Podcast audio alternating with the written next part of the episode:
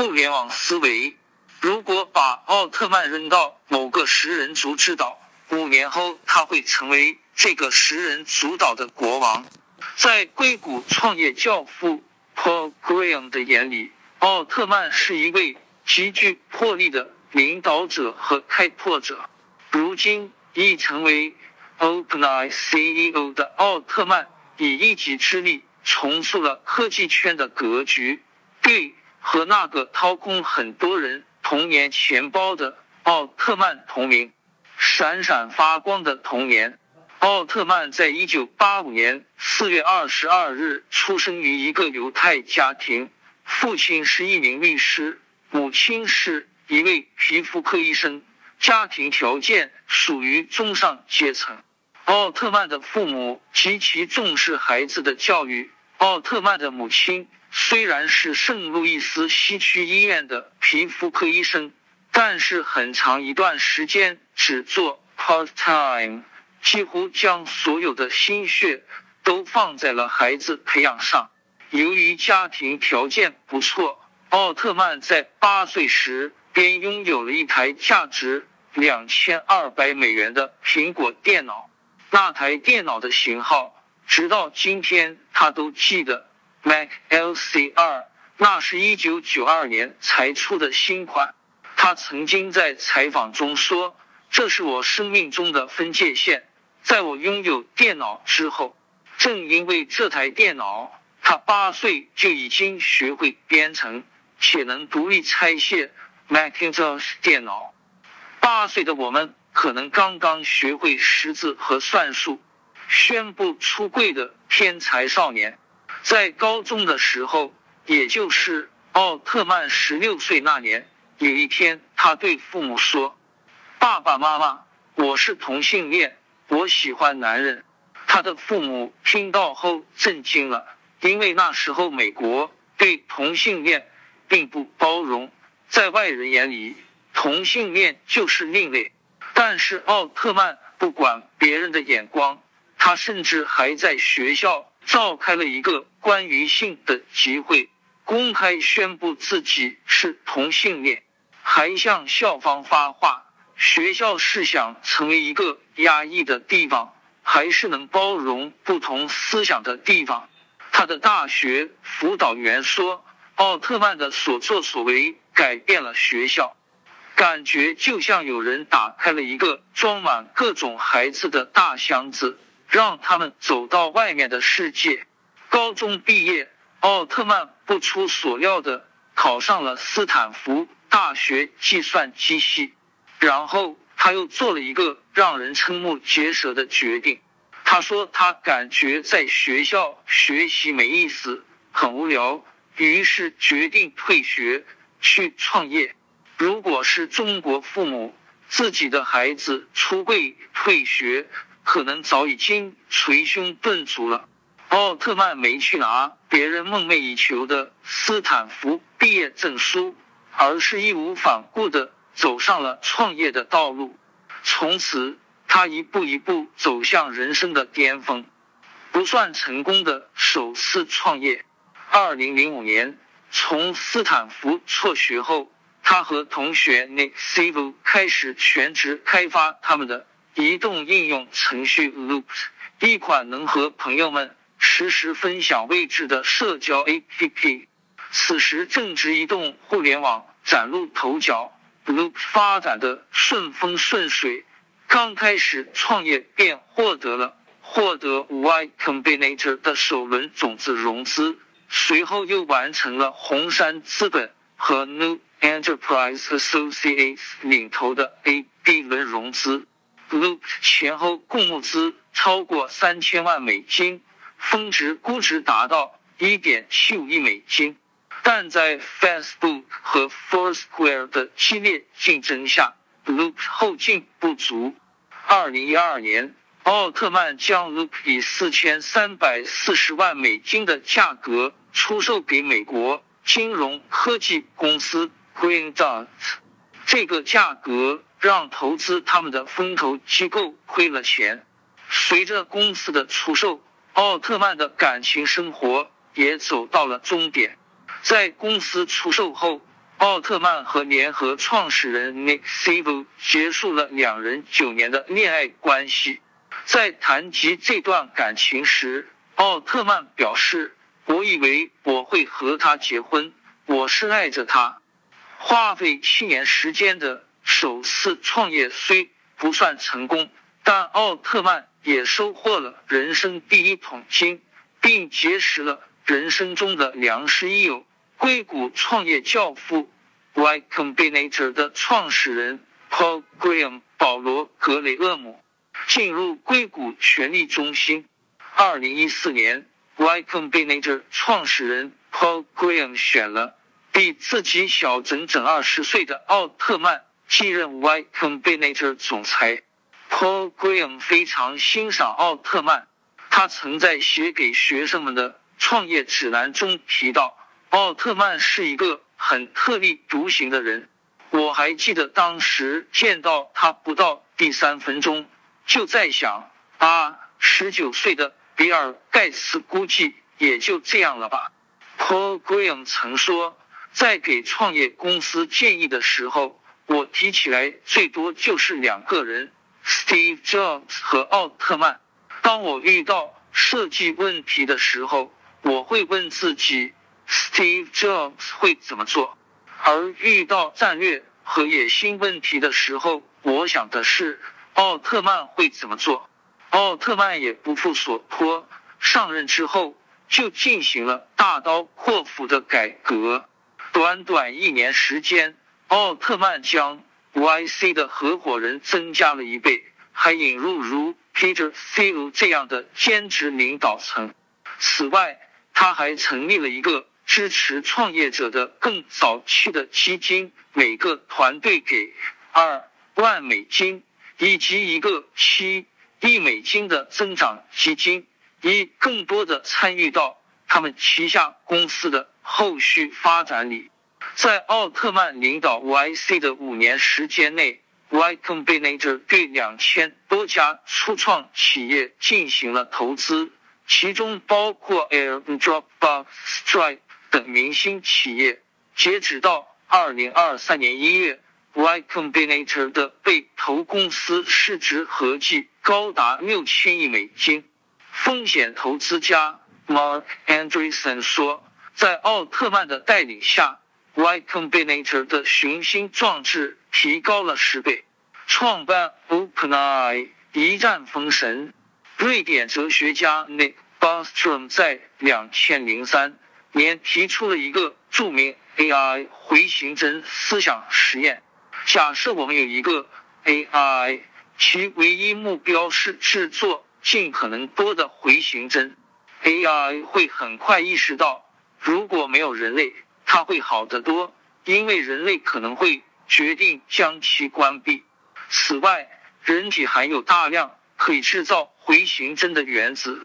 基于 AI 的逻辑判断，它将努力创造一个有很多回形针但没有人类的未来。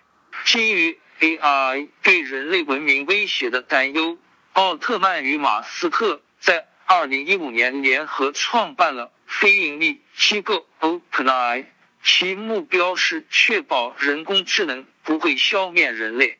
一些硅谷最知名的人物一起向 OpenAI 注入了十亿美元，其中包括 LinkedIn 的联合创始人米德霍夫曼 （Reid Hoffman） 和彼得蒂尔 （Peter Thiel）。但是，由于理念和利益冲突的问题，马斯克在。二零一八年初便退出了 OpenAI 董事会。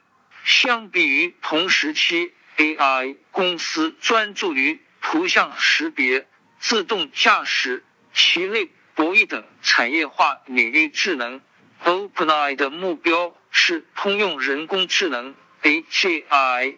这是人工智能领域的皇冠，也是最难的一条路。研发 AGI。不仅需要雇佣顶尖人才研究模型和算法，还需要海量的算力支撑。定位于非盈利组织 OpenAI，好处是能自由的追寻自己的使命，但同时它吸引投资获得利润的能力自然是先天不足的。OpenAI 初始的十亿美金很快就被巨型神经网络吞噬殆尽，奥特曼不得不想办法筹集更多资金。大约在这个时候，微软恰恰想在人工智能有所作为。奥特曼于是多次飞往西雅图，向微软 CEO 纳德拉和比尔盖茨展示了采用 Transformer 大语言模型的 AI 原型。当时，比尔盖茨本人并不相信 OpenAI 会成功。投资谈判中，他很直白的对其发展路线表达了悲观，认为。Transformer 这类大语言模型在过去五年都没什么进展，没人知道它会有什么价值。但话虽如此，微软还是在二零一九年七月爽快的掏出了十亿美元。这次投资是微软历史上最成功的一笔抄底。有了微软的十亿美金以及微软 Azure 云算力不惜余力的支持。OpenAI 继续沿着 Transformer 路线突飞猛进，终于在三年之后的2022年开发出了最新款 AI，名为 ChatGPT。两个月后，ChatGPT 的全球月活突破了一亿。作为美国高科技领域老牌列强，微软在 AI 上的决心不可谓不强。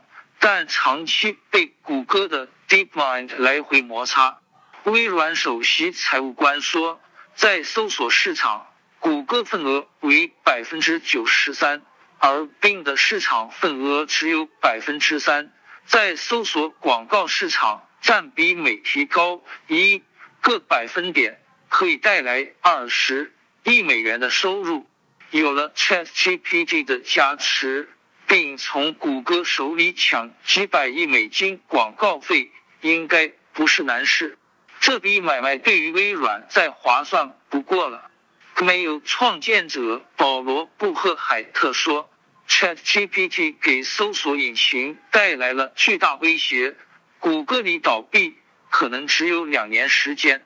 要给全美国人发钱。”在和微软的交易中，奥特曼留了后门。微软出资一百亿美金，并没有买下 OpenAI，而只是租到了 OpenAI。只要赚到了一千五百亿美金，谷歌年利润的二点五倍，OpenAI 就可以恢复自由身，继续成为非盈利机构研究造福人类的 AI，从而回归初心。两千零二十一年三月。奥特曼发表了一篇题为《万物摩尔定律》的文章，其中提到，除了三大技术革命——农业、工业和计算机，我们还要加上第四次人工智能革命。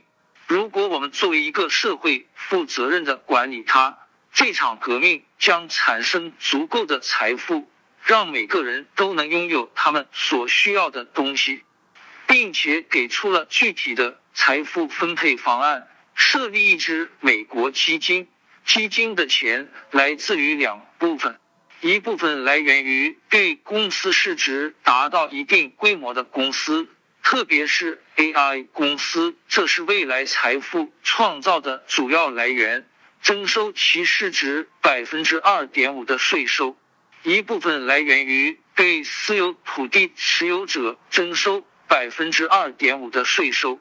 而基金的收入每年将会分配给所有超过十八岁的美国公民，这些收入预计可以覆盖一个美国人全年的基本生活支出，这就可以帮助普通人从生存压力中解放出来，从事自己真正感兴趣的创造力工作。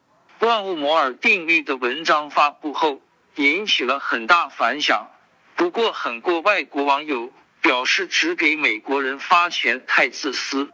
从技术上来讲，奥特曼给其他国家人民发钱是无法做到的。相信俄罗斯政府是不会提供本国人民银行卡号给到奥特曼的。但是在奥特曼投资的海量企业中，我们发现了一家名为 WorldCoin 的企业。这家企业希望通过用眼球扫描虹膜，让世界上所有人都能获得加密货币。普通人和天才的区别就在于，普通人或许也会产生疯狂的想法，但是天才却能将疯狂的想法变成现实。作者：互联网思维。如果把奥特曼扔到某个食人族之岛，五年后他会成为这个食人族岛的国王。在硅谷创业教父 Paul Graham 的眼里，奥特曼是一位极具魄力的领导者和开拓者。如今已成为 OpenAI CEO 的奥特曼，以一己之力重塑了科技圈的格局，对和那个掏空很多人童年钱包的奥特曼同名。零幺，闪闪发光的童年。奥特曼在一九八五年四月二十二日出生于一个犹太家庭，父亲是一名律师，母亲是一位皮肤科医生，家庭条件属于中上阶层。奥特曼的父母极其重视孩子的教育。奥特曼的母亲虽然是圣路易斯西区医院的皮肤科医生，但是很长一段时间只做 part time。几乎将所有的心血都放在了孩子培养上。由于家庭条件不错，奥特曼在八岁时便拥有了一台价值两千二百美元的苹果电脑。那台电脑的型号，直到今天他都记得，Mac LC 二。那是一九九二年才出的新款。他曾经在采访中说：“这是我生命中的分界线。”在我拥有电脑之后，正因为这台电脑，他八岁就已经学会编程，且能独立拆卸 Macintosh 电脑。八岁的我们可能刚刚学会识字和算术。零二，宣布出柜的天才少年，在高中的时候，也就是奥特曼十六岁那年，有一天，他对父母说：“爸爸妈妈。”我是同性恋，我喜欢男人。他的父母听到后震惊了，因为那时候美国对同性恋并不包容，在外人眼里，同性恋就是另类。但是奥特曼不管别人的眼光，他甚至还在学校召开了一个关于性的集会，公开宣布自己是同性恋，还向校方发话。学校是想成为一个压抑的地方，还是能包容不同思想的地方？他的大学辅导员说：“奥特曼的所作所为改变了学校，感觉就像有人打开了一个装满各种孩子的大箱子，让他们走到外面的世界。”高中毕业，奥特曼不出所料的考上了斯坦福大学计算机系。他仅仅花了两年时间就修完了所有课程，然后他又做了一个让人瞠目结舌的决定。他说他感觉在学校学习没意思，很无聊，于是决定退学去创业。如果是中国父母，自己的孩子出柜退学，可能早已经捶胸顿足了。奥特曼没去拿别人梦寐以求的斯坦福毕业证书，而是义无反顾的走上了创业的道路。从此，他一步一步走向人生的巅峰。零三，不算成功的首次创业。二零零五年，从斯坦福辍学后，他和同学 Nick s i v o 开始全职开发他们的移动应用程序 Loop。一款能和朋友们实时分享位置的社交 APP。此时正值移动互联网崭露头角，Loop 发展的顺风顺水，刚开始创业便获得了获得 Y Combinator 的首轮种子融资，随后又完成了红杉资本和 New Enterprise Associates 领头的 A、B 轮融资，Loop 前后共募资超过三千万美金，峰值估值达到一点七五亿美金。但在 Facebook 和 Foursquare 的激烈竞争下，Loop 后劲不足。二零一二年，奥特曼将 Loop 以四千三百四十万美金的价格出售给美国金融科技公司 Green Dot。这个价格让投资他们的风投机构亏了钱。随着公司的出售，奥特曼的感情生活也走到了终点。在公司出售后，奥特曼和联合创始人 Nick s i v o 结束了两人九年的恋爱关系。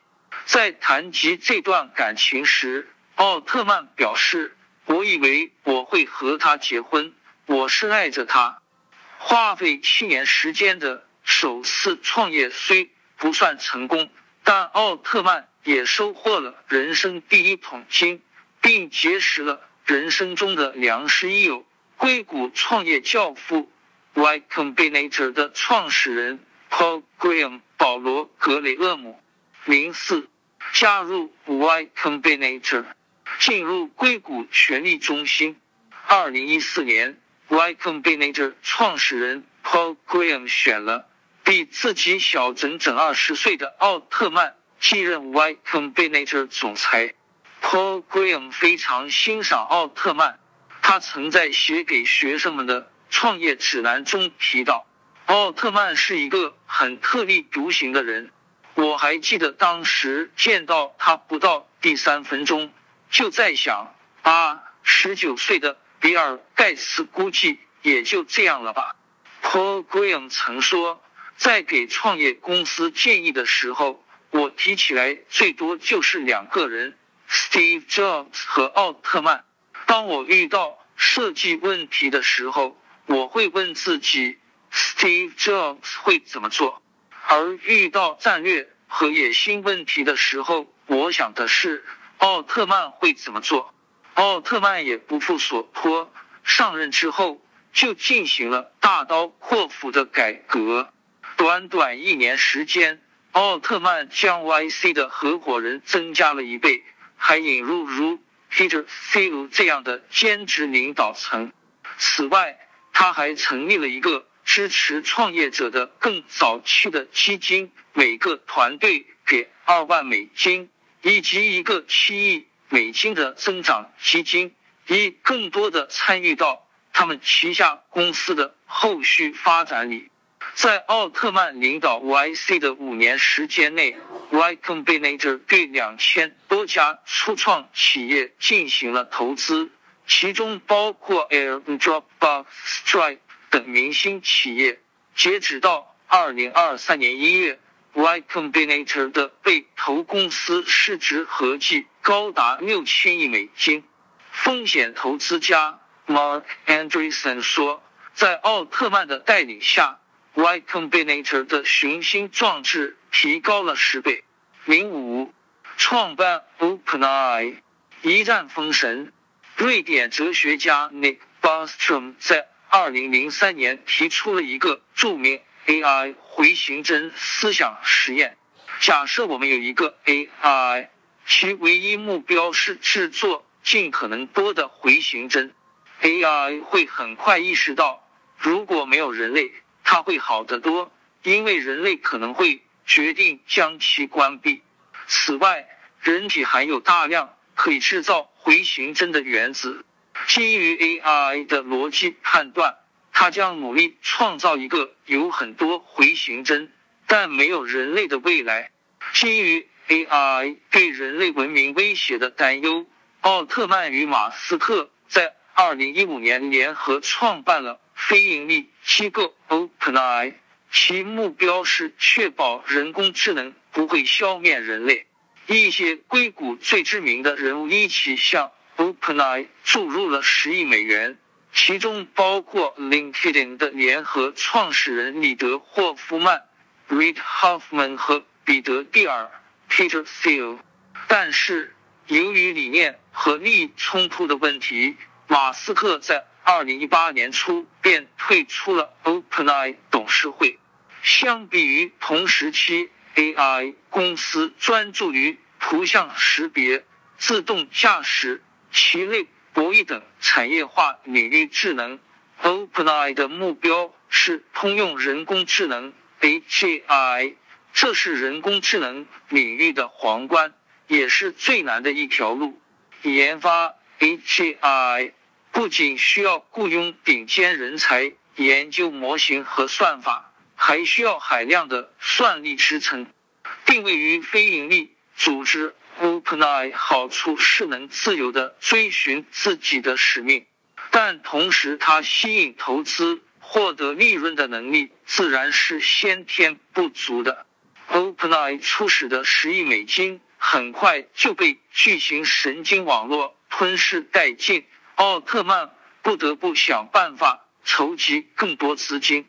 大约在这个时候，微软恰恰想在人工智能有所作为。奥特曼于是多次飞往西雅图，向微软 CEO 纳德拉和比尔盖茨展示了采用 Transformer 大语言模型的 AI 原型。当时，比尔盖茨本人并不相信 OpenAI 会成功。投资谈判中，他很直白的对其发展路线表达了悲观，认为 Transformer。这类大语言模型在过去五年都没什么进展，没人知道它会有什么价值。但话虽如此，微软还是在二零一九年七月爽快的掏出了十亿美元。这次投资是微软历史上最成功的一笔抄底。有了微软的十亿美金以及微软 Azure 云算力不惜余力的支持，OpenAI 继续沿着。Transformer 路线突飞猛进，终于在三年之后的二零二二年开发出了最新款 AI，名为 ChatGPT。两个月后，ChatGPT 的全球月活突破了一亿。作为美国高科技领域老牌列强，微软在 AI 上的决心不可谓不强，但长期被谷歌的 DeepMind 来回摩擦。这次微软看到了复仇的希望，追加 OpenAI 的投资到一百亿美金。微软首席财务官说，在搜索市场，谷歌份额为百分之九十三，而 Bing 的市场份额只有百分之三。在搜索广告市场占比每提高一个百分点，可以带来二十亿美元的收入。有了 ChatGPT 的加持，并从谷歌手里抢几百亿美金广告费，应该不是难事。这笔买卖对于微软再划算不过了。没有创建者保罗·布赫海特说：“ChatGPT 给搜索引擎带来了巨大威胁，谷歌里倒闭可能只有两年时间。很遗憾的是。”令互联网巨头胆战心惊的 Chat，目前国内用户还无法直接访问。如果想尝试使用的话，可以试用国内的图灵兔服务，也是基于 GPT 3.5 Turbo 打造，稳定性和速度都还不错，有十次的免费对话机会。零六要给全美国人发钱，在和微软的交易中。奥特曼留了后门，微软出资一百亿美金，并没有买下 OpenAI，而只是租到了 OpenAI。只要赚到了一千五百亿美金，谷歌年利润的二点五倍，OpenAI 就可以恢复自由身，继续成为非盈利机构研究造福人类的 AGI，从而回归初心。二零二一年三月。奥特曼发表了一篇题为《万物摩尔定律》的文章，其中提到，除了三大技术革命——农业、工业和计算机，我们还要加上第四次人工智能革命。如果我们作为一个社会负责任的管理它，这场革命将产生足够的财富，让每个人都能拥有他们所需要的东西。并且给出了具体的财富分配方案，设立一支美国基金。